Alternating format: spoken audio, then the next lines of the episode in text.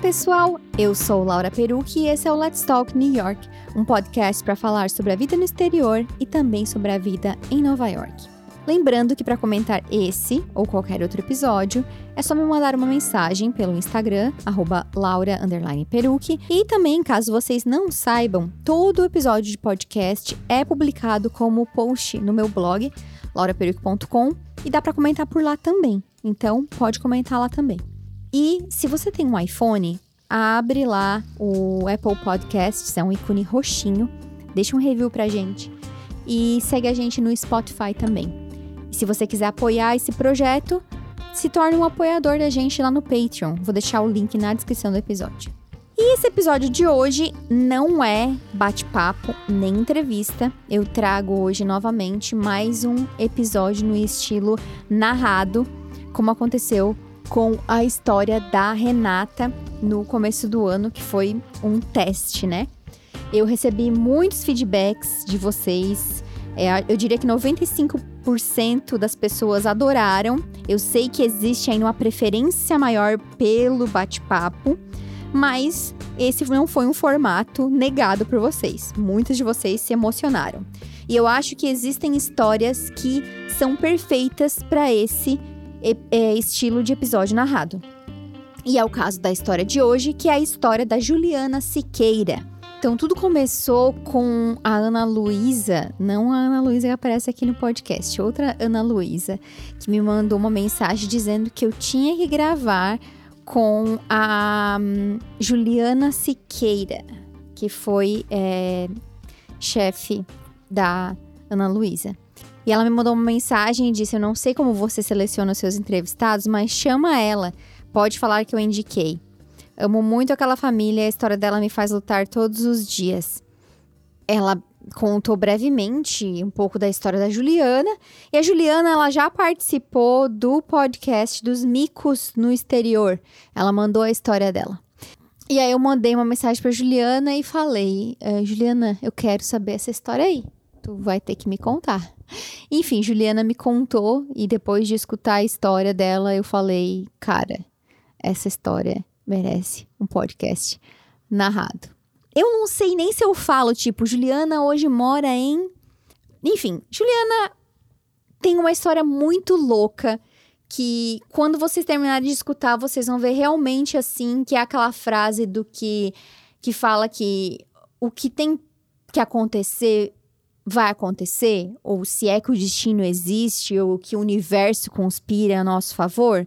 Olha, eu acho que é isso que resume a trajetória da Juliana, porque não tem outro jeito de explicar todas as voltas e reviravoltas que a vida dessa mulher deu no exterior. Vocês não vão acreditar. Envolve paixões avassaladoras, amor, perrengue, trajetória migratória, eu não quero nem ficar dando spoiler. Então, o que eu digo para vocês é o que eu disse naquela outra vez. Pega um vinho, um café, um chá, uma água, um suco aí, ó, minha amiga, meu amigo, senta para apreciar essa história, que a história da Juliana é incrível. Então, com vocês, a história da Juliana.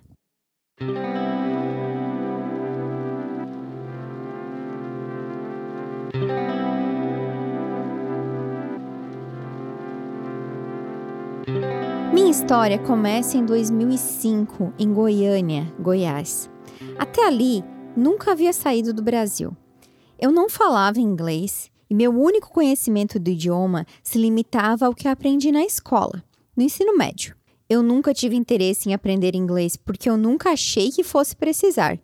Eu jamais imaginei que eu fosse ter alguma oportunidade de viajar para fora do país. Não tínhamos condições financeiras prósperas.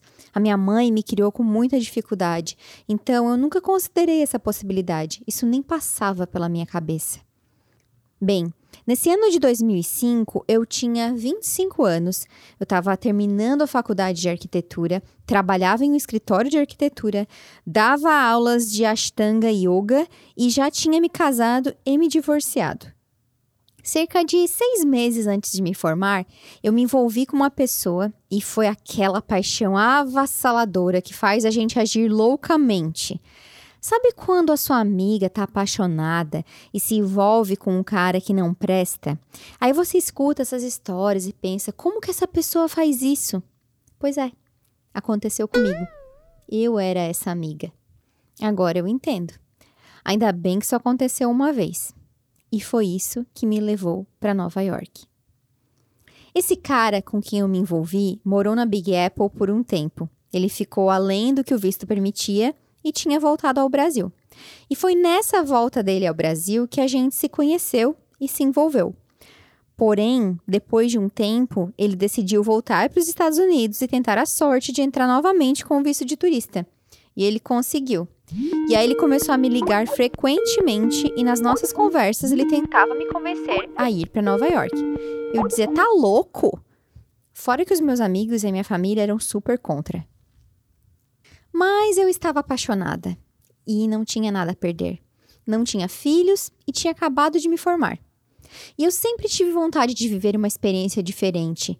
Ele me ligava e insistia: "Vem pra cá, eu te mando a passagem". Até que eu me convenci e pensei: quer saber? Por que não tentar? Vai ser uma aventura.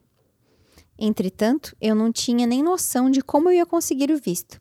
Na época, pedi para meu padrasto, que foi quem me criou com a minha mãe, para ele fazer uma carta para eu levar na entrevista. Essa carta dizia que eu estava me formando em arquitetura e que ele estava me presenteando com uma viagem para Nova York.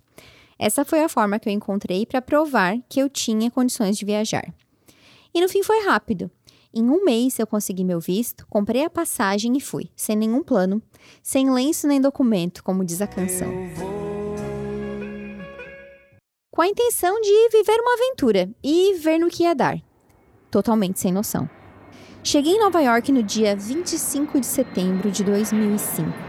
Meu ex-namorado foi me buscar no aeroporto com um amigo dele, que hoje inclusive é meu amigo, e eu fui recebida com um buquê de flores. Fui com um visto de turista com um carimbo que me dava permissão de ficar por seis meses. E como eu não falava inglês, eu decorei o que tinha que falar na imigração, mas não entendia nada do que falavam comigo. Eu lembro que no começo eu ficava andando pela cidade com um mapa de papel nas mãos. Na época não tinha Google Maps, iPhone, nada disso. Eu tinha que me guiar pelo mapa, mas fascinada. Tinha chegado do nada, de Goiânia para Big Apple e desde o primeiro dia que eu cheguei na cidade, eu me senti em casa. Desde a primeira vez que eu cheguei, eu pensei: esse é o meu lugar. E logo depois que eu cheguei, começou a esfriar. Meu primeiro inverno da vida, minha primeira experiência de frio. Eu não sabia nem me vestir, nem tinha roupa para isso. Colocava duas calças, várias blusas e mesmo assim congelava. Foi um choque me adaptar ao inverno. Eu também não tinha nenhuma condição financeira. Eu vim sem planos. Foi uma verdadeira aventura com a intenção de aproveitar ao máximo e curtir a experiência de morar em Nova York. O que eu pensei quando eu vim foi: não tenho nada a perder. Vim ficar com meu namorado. Ele tinha alugado um quarto em Hoboken, que é do ladinho de Nova York, com um mexicano que trabalhava no mesmo restaurante com ele. Nesse restaurante onde ele trabalhava, um restaurante brasileiro, por sinal, ele conheceu uma cliente brasileira e arquiteta que tinha um escritório de arquitetura em Connecticut, outro estado. Meu namorado falou de mim para ela, pegou o contato. Falei com ela e eu consegui um trabalho nesse escritório. Eu ia para Connecticut todos os dias, que custava caro. Porém, depois de duas semanas, ela começou a me enrolar e deixou de me pagar. Aí eu descobri que ela estava dando calote em todos os brasileiros ilegais que trabalhavam com ela na época. Segui nesse trabalho por alguns meses até eu ver que realmente não tinha como me sustentar. Resolvi procurar trabalho em restaurante, que fosse como garçonete ou hostess. Eu precisava ganhar dinheiro. Como eu não falava inglês direito ainda, a minha intenção era conseguir um trabalho de hostess em restaurante, porque não precisaria falar muito inglês. Nos restaurantes nos Estados Unidos, hostess é a pessoa que recebe os clientes, guarda o casaco, direciona eles para a mesa. Eu fiz o meu resume, que é o currículo em inglês, e eu não tinha nenhuma experiência nessa área, nem documentação de trabalho. Mas eu descobri que a maioria das pessoas que trabalham em restaurantes em Nova York são imigrantes sem documento. E lá fui eu, em pleno inverno, procurar trabalho. Eu vi um anúncio no Craigslist de um restaurante que ia abrir, que era uma fusão de comida italiana e brasileira. O restaurante ficava no East Village. Fui lá, cheguei atrasada, bati na porta e um dos donos atendeu. Eles eram italianos, mas amavam o Brasil. E ele me perguntou em português se eu era brasileira. Eu disse que sim. Ele me olhou, pegou meu currículo e disse para eu voltar para treinar de garçonete. Dei muita sorte. E foi assim que eu comecei a aprender inglês, trabalhando. Eu não entendia nada do que os clientes falavam para mim no começo. Eu decorava o que eles falavam, ia até o bartender, um americano muito gente boa, repetia para ele e ele tentava me explicar, principalmente nomes de drinks, que eu não sabia nada. Em Nova York, você tem que saber explicar todos os pratos, os ingredientes que tem, como que é feito. Que perrengue! E tem mais, nesse restaurante tinha samba ao vivo nos finais de semana. E eu, que nem sabia sambar, aprendi a sambar em Nova York trabalhando em restaurante. Eu sambava e servia as mesas, o estereótipo brasileiro. Fiquei quase dois anos com meu então namorado e, nesse tempo, moramos em oito lugares diferentes em Nova York. Passamos por Astoria, no Queens, em Manhattan, até em um loft com um grupo de circo em Williamsburg, no Brooklyn, que na época era um bairro bem alternativo. Não tinha nenhuma dessas construções que existem lá agora. Como a Carrie disse em Sex and the City, em Nova York você está sempre procurando por um lugar para morar, por um namorado ou por um emprego. Foram dois anos de muita aventura. Fizemos até uma viagem de carro de um mês, cruzando o país de ponta a ponta, acampando nos parques nacionais. Fomos naquele festival Burning Man em 2006 e curti muito a cidade.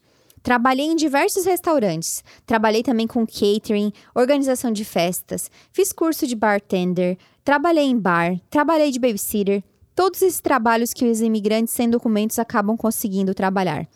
Ao mesmo tempo, eu sempre tinha um conflito com o fato de estar ilegal. Isso me incomodava muito. Tinha pesadelos à noite e me sentia presa no país. Foi em Nova York também que eu comecei a ter crises de pânico. Lembro da minha primeira crise, no meu segundo inverno na cidade. Eu estava num restaurante com os amigos e, de repente, senti uma falta de ar. Eu achei que fosse morrer. Saí andando na rua, com frio de menos 15, desesperada, até me acalmar. Passei a ter claustrofobia e pegar metrô era um desafio. Às vezes eu tinha que sair, parar numa estação, me acalmar e pegar outro trem. Fiz até um retiro de meditação de 10 dias em silêncio, o Vipassana, para tentar entender o que estava se passando comigo.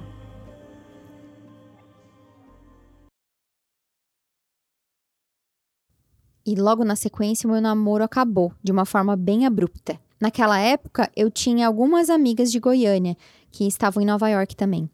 Uma delas estava fazendo curso de documentário e começou a namorar com um dos professores.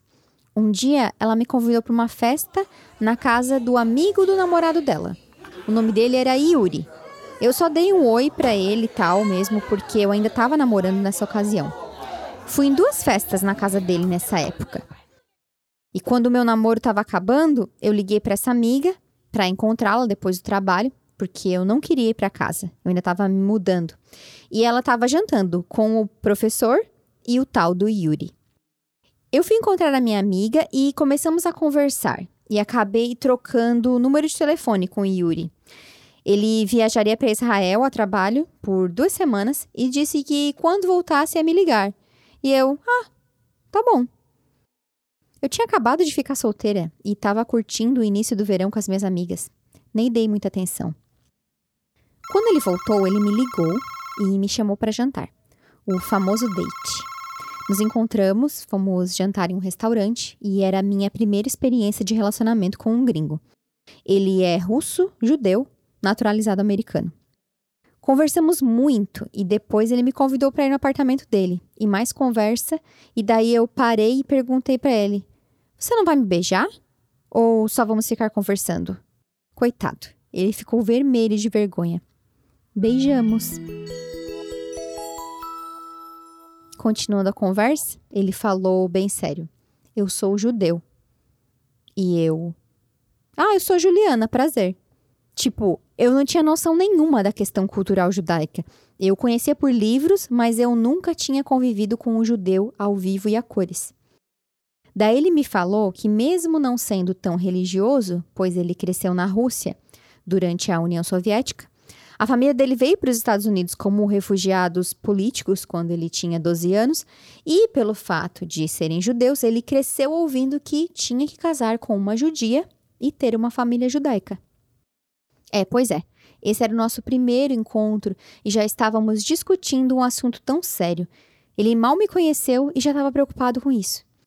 Eu disse que se a intenção dele era casar, que ele estava perdendo o tempo dele comigo, pois eu não sou judia e jamais iria me converter, pois, para mim, religião é algo que cada um escolhe. Tivemos uma longa conversa a respeito de religião, cultura e escolhas individuais. Foi muito interessante e eu fui bem sincera quanto à minha forma de pensar. Começamos a namorar, ele me apresentou para os amigos dele, foi bem rápido e intenso. Mas depois de uns dois meses que estávamos juntos, meu padrasto morreu de uma forma bem trágica. E como eu já estava quase dois anos nos Estados Unidos e muito incomodada com o fato de estar ilegal e ainda sofrendo de crises de pânico, eu decidi que era hora de ir embora. Pensei, quer saber? Eu vou embora daqui. Já deu para mim. Mesmo estando em um bom relacionamento. Eu falei pro Yuri que eu iria voltar e eu sabia que se eu voltasse, seria para sempre. Eu não conseguiria mais retornar aos Estados Unidos, porque eu já tinha ficado além do que o meu visto permitia. O Yuri conversou com um advogado, que só confirmou essa informação.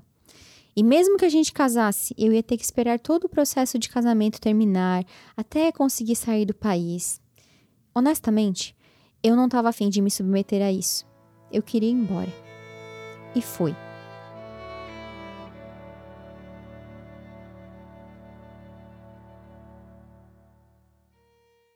Em um mês, arrumei as minhas coisas e fui embora para o Brasil. Ou seja, foram três meses de namoro. E pensei, bom, já era. Nunca mais eu consigo entrar nos Estados Unidos e nunca mais a gente vai se ver. Porém, ele continuou me ligando. A gente fazia chamada de vídeo pelo Skype, conversávamos muito. Eu tinha voltado no final de outubro. Daí ele veio me visitar no final do ano e a gente fez uma viagem linda. Fomos ao Rio, Fernando de Noronha, Pipa. No fim da viagem, a gente sentado em frente à praia, em Fernando de Noronha, ele me falou: O que eu sinto por você é muito especial, mas o problema é que você não é judia. Eu fiquei super ofendida. Eu falei para ele: Olha, eu voltei para o Brasil. Eu não tenho mais como voltar aos Estados Unidos. É melhor você voltar para lá, resolver sua vida e não me ligar mais. Porque eu não posso ficar aqui pensando numa pessoa com quem eu nem posso ficar. E eu nem sou judia, no seu caso, então vamos acabar com isso. Ele voltou. E eu segui o meu rumo, de me readaptar à vida em Goiânia e no Brasil, consegui um emprego na área de arquitetura, e no meio disso tudo ainda estava lidando com várias situações dramáticas na minha família. Mas era isso. Pensei, eu voltei. Agora a minha vida é aqui.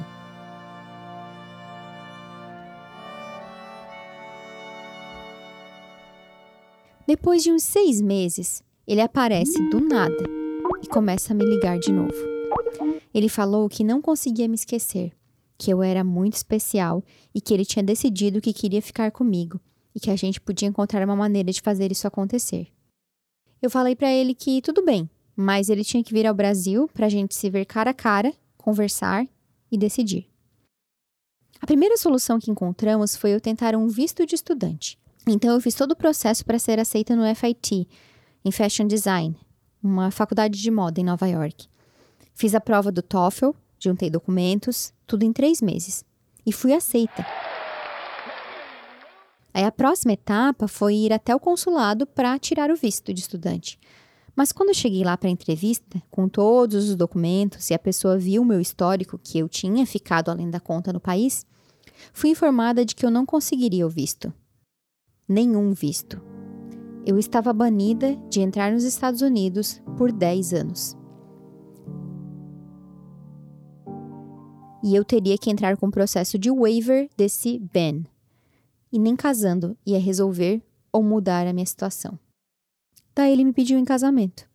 Eu fiquei muito nervosa. Ainda tinha receios, tínhamos culturas muito diferentes, mas o que sentíamos um pelo outro era muito forte. E eu disse sim. Isso era meados de 2008, quando rolou aquela grande crise financeira.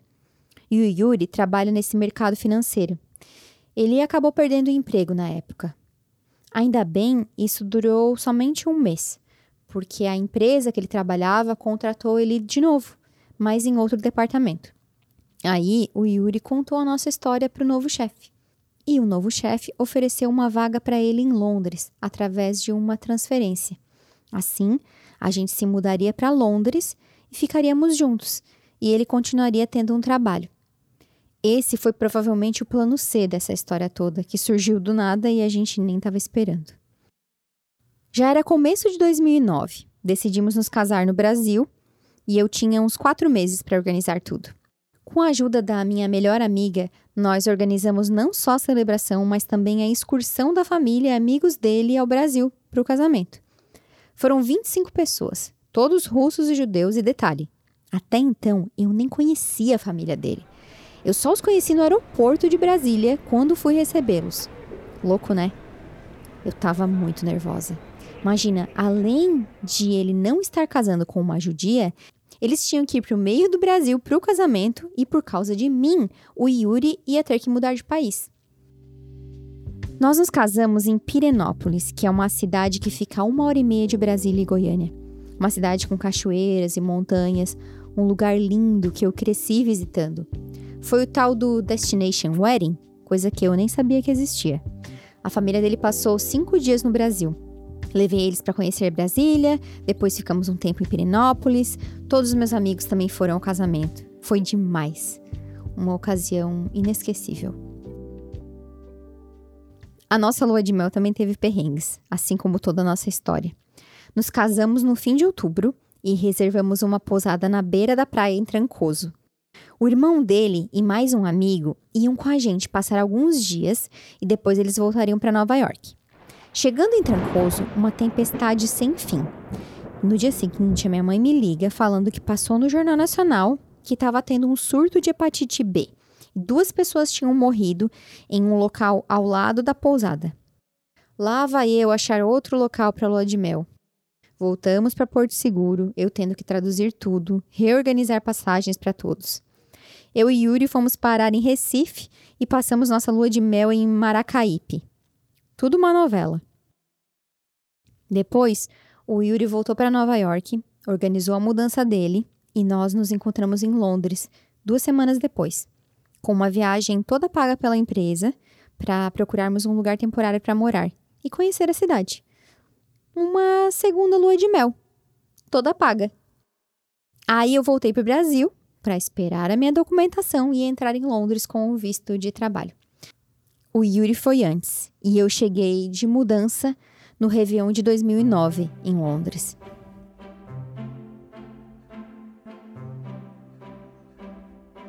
Londres. Um lugar que eu nunca imaginei na minha vida que eu sequer iria conhecer, quem dirá morar. Para mim, o lugar mais charmoso que existe no mundo. Me apaixonei logo de cara.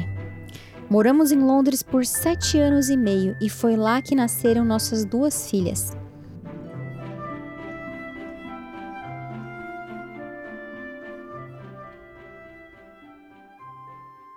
Nós recebemos um visto de trabalho para morar lá e o advogado que estávamos consultando falou que depois de dois anos da mudança para lá, poderíamos abrir o processo de pedido de green card para mim. E que com certeza seria negado por conta do meu Ben. E aí, depois que fosse negado, a gente entraria com o processo de waiver. Foram quase cinco anos até eu conseguir meu green card. Esperamos dois anos Abrimos o processo, fiz exames médicos, juntei dezenas de documentos. Cheguei na entrevista e, como esperado, foi negado. Aí começou o processo do waiver. A família e os amigos do Yuri escreveram diversas cartas explicando que era muito complicado ele viver longe dos Estados Unidos e tudo mais. Até que deu certo. Depois de cinco anos do nosso casamento, recebi o meu green card quando tinha acabado de ter minha primeira filha. Mas, para ser sincera, eu já estava tanto tempo em Londres que eu não tinha vontade nenhuma de voltar para os Estados Unidos.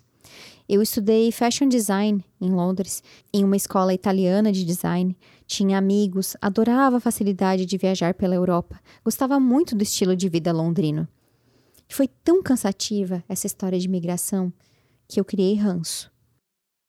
Porém, quando estávamos em Londres há seis anos e meio, rolou o Brexit. E nisso, o trabalho do Yuri começou a não ter muita demanda em Londres e na Europa, por conta da instabilidade política. E ele passou a ter que ir muito para Nova York, praticamente toda semana. Com essa nova rotina, ele me falou: Olha, acho que está na hora da gente voltar para os Estados Unidos. E vejam só, justo nessa época recebemos a cidadania britânica, acreditam? Hoje eu tenho duas cidadanias e green card, porque ainda não comecei o processo de cidadania americana. E as minhas filhas têm três cidadanias. No fim das contas, a gente acabou voltando para os Estados Unidos, por conta do trabalho dele. E isso já faz três anos e meio. Voltamos para Nova York, mas depois de um ano e meio, ele recebeu uma boa proposta de trabalho do nada, para Dallas, no Texas. Outro lugar que eu nunca imaginei que eu fosse morar. E assim, estamos aqui há dois anos.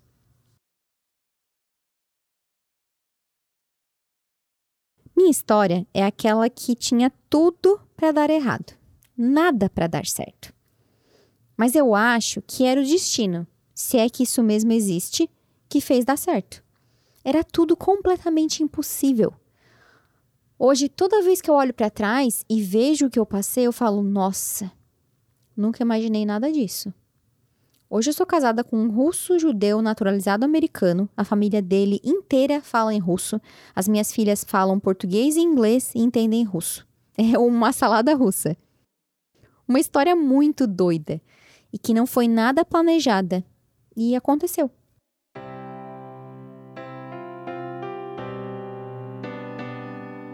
Sempre que eu conheço alguém em uma situação de problema de imigração, eu falo: Deixa eu contar minha história para você. As coisas acontecem do jeito que tem que acontecer às vezes. Eu voltei para o Brasil, fiquei dois anos lá, a gente casou, mudamos para Londres e agora tô de volta aos Estados Unidos. Quando eu voltei pela primeira vez, só para passear, eu pensei: gente, eu nunca pensei que eu fosse voltar para Nova York. Que eu me sinto em casa. Sempre me senti super à vontade. Sempre vamos para a cidade, até porque a família toda do Yuri mora lá e eu tenho muitos amigos em Nova York também. E um dia a gente volta. E a aventura continua.